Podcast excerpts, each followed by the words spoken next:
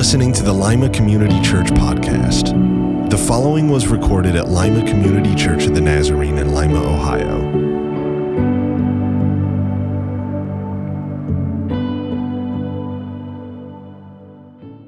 Well, good morning again. It's great to be with you all today. We're glad you're here. As I think back through the sermon series that we've done, that I've been part of over the last nine years here at Lima Community Church, I have to say that the summer series are some of my favorites. I think back and remember uh, prophets. And I think we actually did prophets for two, two different summers. We did a series in the summer on the parables of Jesus. We even tackled the Ten Commandments one summer. And uh, this, this summer is no different. I've really been looking forward to this series on Sunday school stories. I thought Justin just got us off to a terrific start last week. I learned some things that I had never known before about these stories that are so familiar the feeding of the 5,000 and the 4,000. I learned things that helped me as I prepared to speak this week. And so I want to just invite you. I know summer is a time when we travel a lot, and maybe some of you weren't able to be with us last week. If you missed the opening uh, message in this series, I want to invite you to just go to the church website and uh, check that out. You might want to do it right now, it'll be better than today's message. Um, just, seriously, go and, and check out uh, last week's message. It was a great, great start to the series, and uh, I know that you will be um, challenged by what was shared. And so we're going to go on to another story today, another Sunday school story. And, and today's story is two stories rolled into one. And these stories are found in three of the four Gospels. The one that we're going to look at today is the passage in Mark's Gospel. Now, Mark, Mark is my favorite Gospel. Mark is a very vivid storyteller, and there are places in Mark's gospel where, uh, where I feel like the story really comes to life. And one of the moments in his gospel is that where that happens is, is the story we'll read today. Mark's gospel is mostly based on Peter's eyewitness account of Jesus' life. And we know that Peter was, was pretty close to the action, right? Peter was what we might call an insider. He subscribed to Jesus Plus. Oh, come on. That was a that was a pretty good one. That's not even in my notes. I just now came up with that. And I thought, I, I don't know, I thought it was not bad. But Peter, well, okay, yeah, yeah, thank you, thank you.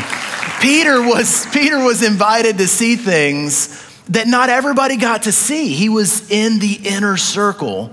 And today is one of those stories as well. It's a place where Peter got invited to, uh, to see some things in the story that not everybody got to see.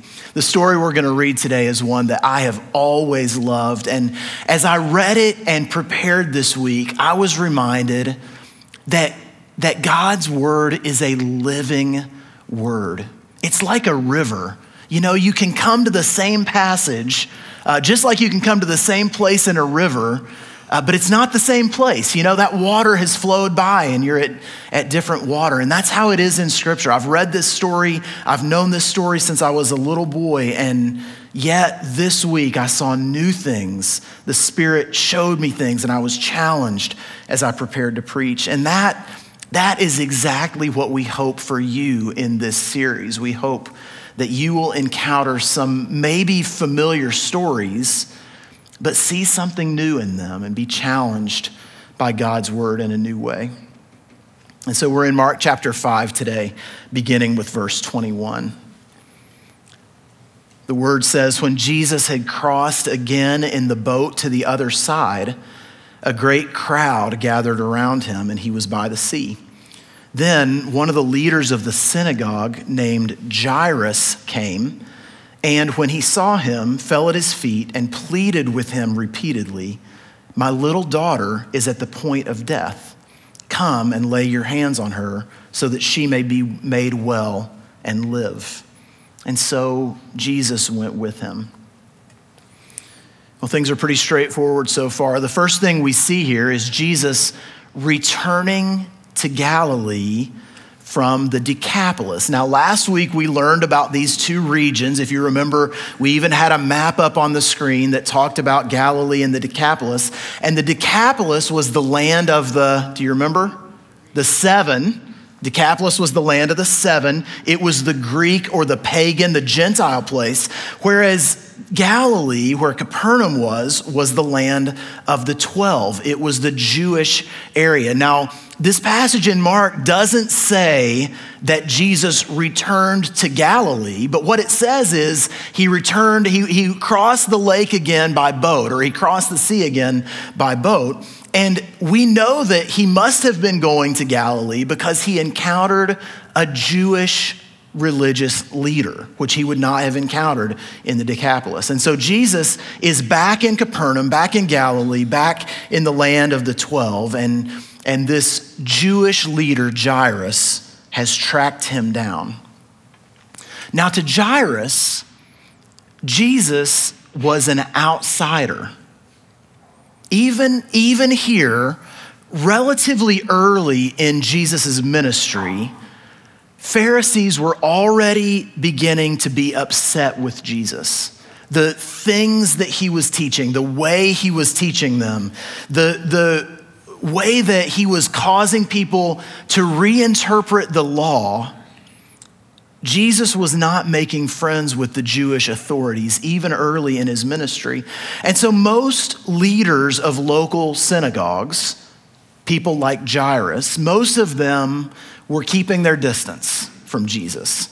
They, they probably were in a little bit of a bind because they recognized that if we have this miracle worker, this teacher come, it will probably bring some excitement to town, right? It'll probably cause maybe some, uh, some people to pay a little bit more attention to what we have going on, but we also know that it might bring some unwanted attention from people who are in authority over us.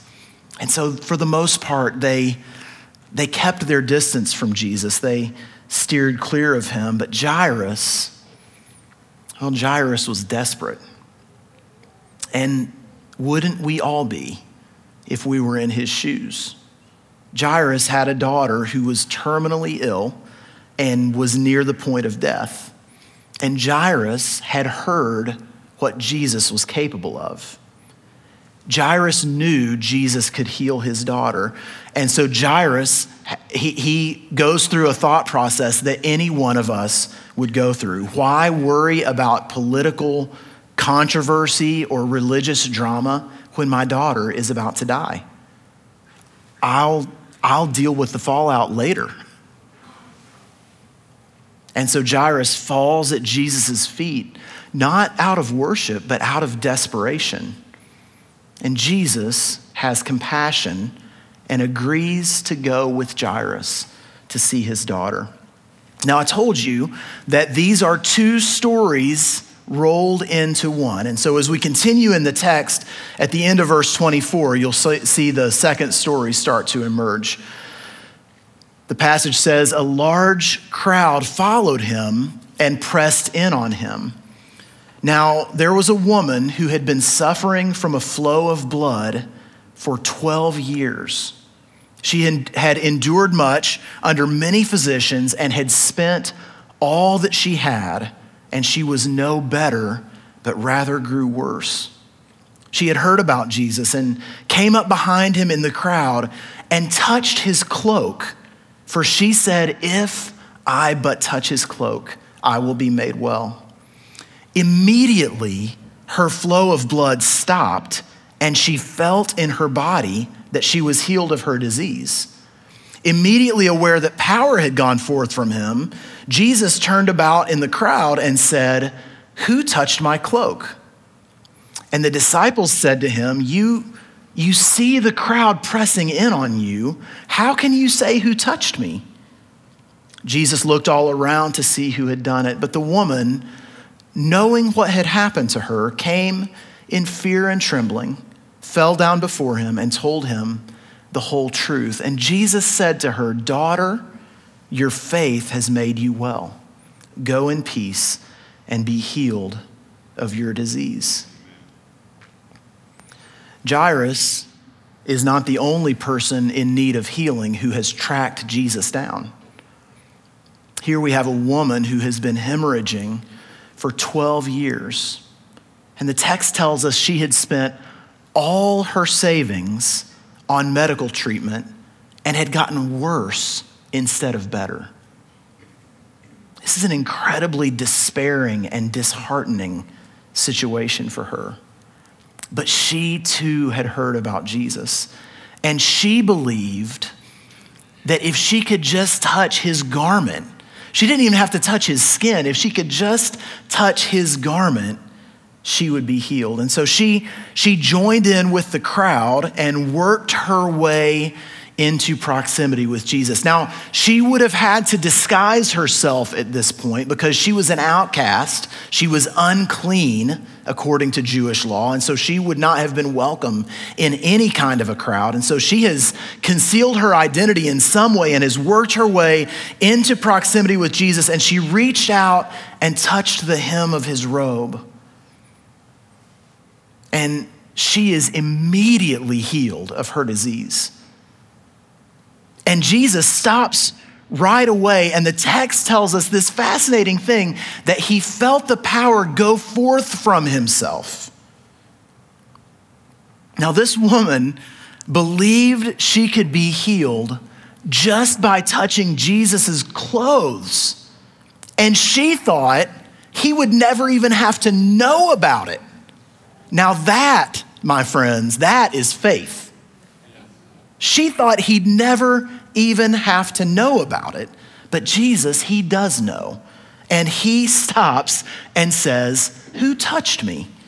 And now the disciples, they, you know, they're a little bit baffled. The disciples, he, asks this question and they just look at him and then they just, they, it's like, Jesus, don't, don't you see how many people are crowded around you? How can you ask who to, every one of the, don't be ridiculous, Jesus. Like that's what I hear the disciples saying in this, in this moment. What, what the passage teaches us clearly is that the woman was not healed simply because she touched Jesus. Otherwise, every person in that group who accidentally bumped into him would have been healed of whatever ailed them. You got a migraine and you brush up against Jesus, gone. A little bit of a bellyache, you know, touch elbows with Jesus, no problem. You know, go back to eating, I don't know, whatever you want to eat.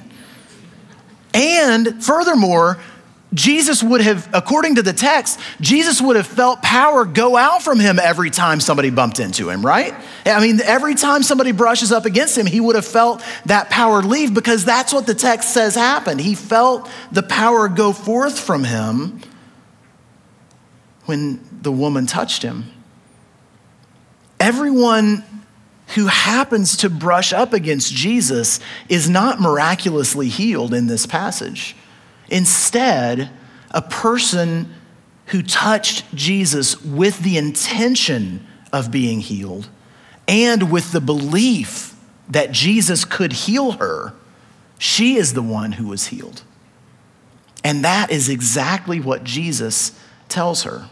In verse 34, he says to her, Daughter, your faith has made you well. Now, this is quite a story in itself, but do you remember what got us here in the first place? You remember that we were in the middle of another story and it was kind of an urgent story. Can you imagine Jairus during this part of the story? Right? I mean, isn't this Jairus? I think he's biting his nails a little bit. And I think he's thinking, would you hurry it up? Like my daughter is about to die and you're stop, you stopped. Why did you stop? Can't you see Jairus?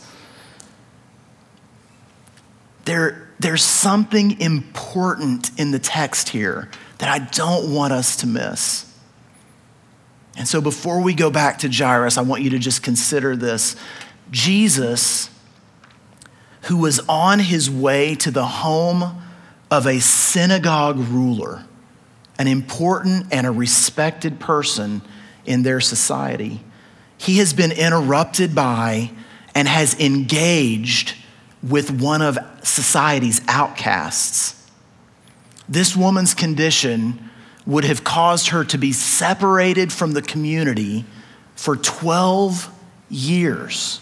If there is, if there is a spectrum of social status, you can't find two more opposite ends than these two people. Jairus and this unnamed woman are at complete opposite ends of this spectrum. And there is great irony here. Jesus has stopped to heal a woman who would have been excluded from the very fellowship that Jairus led. Status is of no importance to Jesus. When the woman interrupts him, he is not too busy for her. I believe that Jesus' willingness to be interrupted is a good lesson for us. Have you noticed these days what people say when you ask them how they're doing? Just tell me what you think they say. Some people say fine. I'm wondering if I heard it. I think I may have heard it. Busy.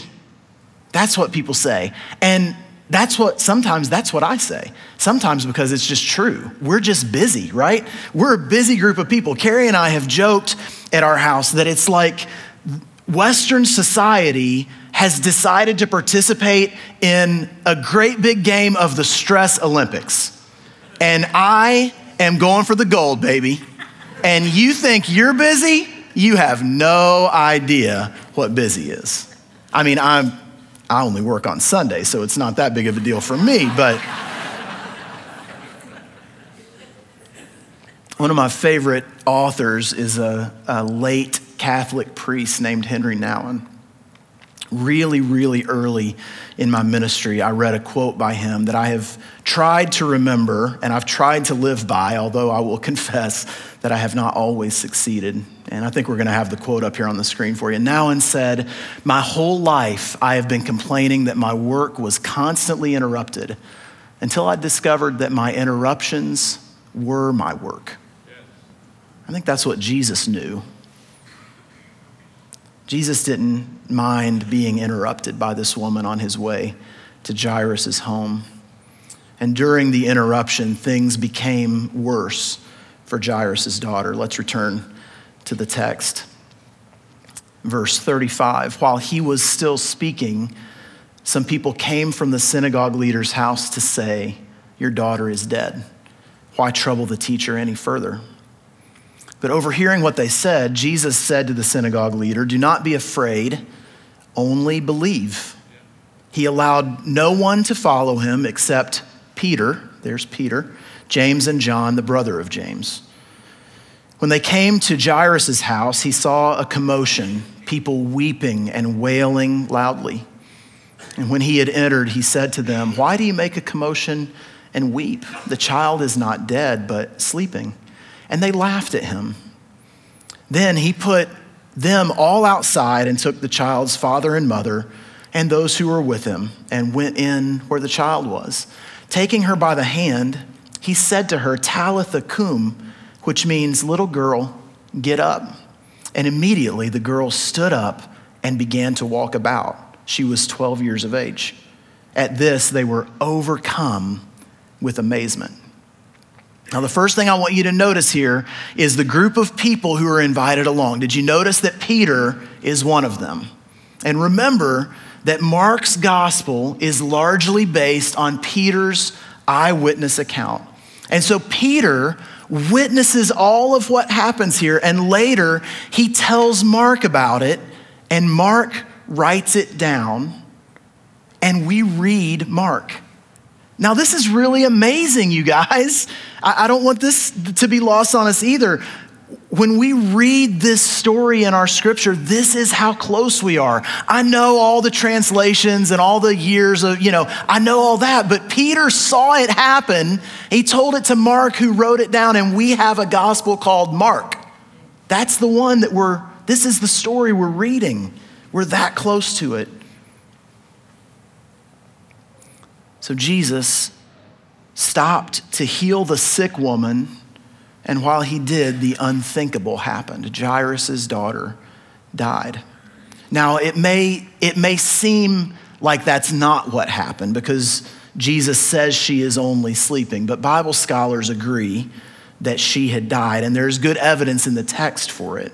The primary evidence is the presence of the Jewish mourners. The mourning ritual had begun. The weeping and wailing that the text talks about when Jesus got to the house, that had begun, and that doesn't begin until someone has died. The book of Matthew, when it tells the story, even says that the flute players were there, and that's a significant part of the Jewish mourning ritual. I don't totally understand what. Uh, yeah, I mean, Jesus, the, the mourners even laughed at Jesus when he said she was only sleeping. Now, again, I don't totally understand what Jesus was doing. I think that there are times in Jesus' ministry where he uses sleep as a metaphor for death. And so that could be what's at play here. I think there's a possibility that Jesus, knowing what he is about to do, is trying to provide some level of comfort to this girl's parents. Uh, the bottom line is a tragedy has happened. And Jesus goes into this dead little girl and he takes her by the hand. And I want you to remember that because it's important and he instructs her to get up, and she gets up and begins to walk around. And those who saw it were overcome with amazement, the text says. And wouldn't you be? I mean, this, this little girl was dead, and Jesus raised her from the dead. Now, I want to show you one of the reasons I love this story so much. I want you to look again with me at verse 41. Taking her by the hand, Jesus said to her, Talitha cum, which means little girl, get up. Now, do you notice the, the insertion of these two strange words right in the middle of our English text, Talitha cum? It's really rare in our text today for the Aramaic language to be included, but that's what we have here with these two words. So let's talk about the language of the day real quick. Jesus and his followers certainly knew Greek and could speak Greek when needed. And Greek is the language the New Testament was originally written in. And so when Mark was recording this story, he was writing in Greek, but Greek was not their primary language. Aramaic was the language Jesus most likely used in his day to day life, in his interactions with his disciples, in his teaching to mostly Jewish crowds. Jesus probably spoke Aramaic. And Jairus, a synagogue ruler, would have spoken Aramaic in his home as well. So I want you to picture this story with me. Okay, remember again that Mark's gospel is based on Peter's eyewitness account. And Peter has just witnessed literally the most unbelievable thing he has ever seen. He has just watched something happen that he never could have imagined. A little girl who was dead is alive again. It's a really big deal what has happened. Peter watched Jesus raise a girl from the dead, and later on, Peter is telling the story to Mark. And as he's sharing the story in Greek, because that's how Mark is writing it down, uh, Peter gets to this part and says these two words in Aramaic. Peter says to Mark, and you got to imagine that I'm speaking Greek. I can't really do it, but just imagine that I'm speaking Greek, okay? And, and Peter says, and then Jesus took the little girl's hand and said to her, Talitha cum. And I can just see Mark just pull the pen, the, the quill, whatever he's writing with, up off the paper and look at Peter and say, Why did you just switch to Aramaic? And I can imagine Peter looking at Mark saying, I didn't even realize I did the miracle was so etched so embedded in Peter's mind that the only way he could remember it was exactly how it happened. It made such a deep impression on Peter that he just had to tell it that way. And that's the way Mark recorded it. It's one of the reasons I love Mark's gospel because you get these little hints, these vivid pieces of the story because it is told by someone so close to the action. Well, Mark is, is a vivid storyteller for sure, but he is also a strategic one. There's no question that Mark tells these two stories the way that he does, not only because they went together chronologically, which obviously they did, but because they also went together thematically. So consider with me the, the things that they have in common. Both stories contain a source of impurity in Jewish law the woman with continuous bleeding and the body of a dead little girl. These are sources of impurity according to Jewish law. And both stories contain incredible exhibits of faith and belief. The woman, her faith healed her. And Jairus is invited by Jesus to not fear, but to only believe the sick woman has the very faith that is called for in the story of Jairus' daughter. And so Mark tells the stories in the way that he does and encourages us to interpret them through the lens of one another. So in these stories, Jesus encounters two sources of ritual impurity, but Jesus is never made impure. You see, that was what the law said. The law said that if a righteous person comes into contact with something that is in, impure, then a time of cleansing was needed before that person could return to society. But Jesus, Jesus is touched by an impure woman and he touches the body. He takes the hand of a dead little girl and he is not made impure. Instead, what was impure is restored to life. The little girl, well, she is literally restored to life. She is literally resurrected. The sick woman, she's restored to life in the sense that she's able to be welcomed back into her community, no longer an outcast because of her disease. And that sounds like a restored life to me. What Jesus shows us in these stories today is that holiness, righteousness, these are not things to be isolated or protected. But holiness is demonstrated in contact with the excluded. Holiness is demonstrated in contact with the impure. Holiness is not a condition we reach and then isolate ourselves in order to protect that condition. Holiness is only holiness when it is lived in relationship, shared with those in need, put into practice by restoring, redeeming, recreating, and resurrecting. Holiness is bringing God's kingdom to the sick and to the dead. Would you bow your heads with me today?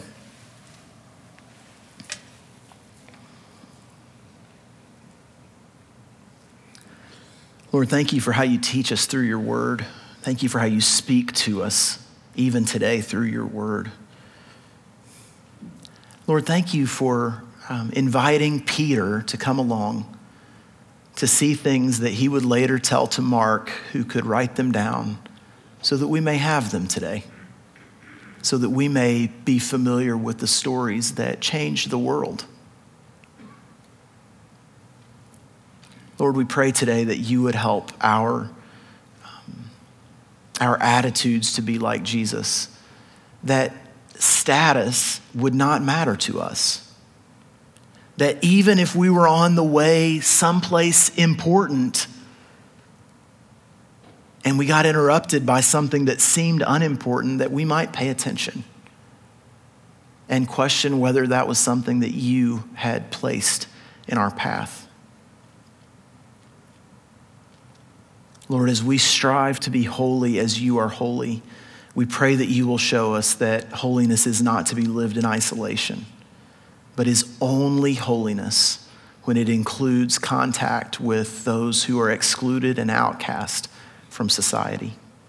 Thank you for how you uh, did not abolish the law, but that you fulfilled it.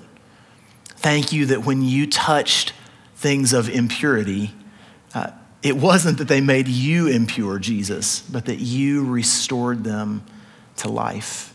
And we thank you for restoring us to life. We pray all this today in Jesus' name. Amen. Amen. I invite you to stand with me if you would before we go. I have a, a closing thought for us this morning. Consider how the faith of the bleeding woman was the channel through which Jesus' power flowed. Now, this is an oversimplification. There's just no perfect metaphor. But if the healing power of Jesus were electricity, what this story tells us is it needs a good conductor. The people who bumped up against Jesus, who, who happened to brush elbows in the crowd, well, they were not very good conductors. But the woman with faith, her faith was the conductor. It was the conduit. It was the channel through which Jesus could work. And so, my invitation, my question for us this week are we just brushing up against Jesus? Or are we connecting with him in such a way that our faith can make us well? I want to be a good conductor for Jesus this week, and I hope you do too. God bless you as you go. Thanks so much for being here today. Have a great week, everybody, and happy Fourth. Thank you for listening. For more information about our church, visit limacommunitychurch.com.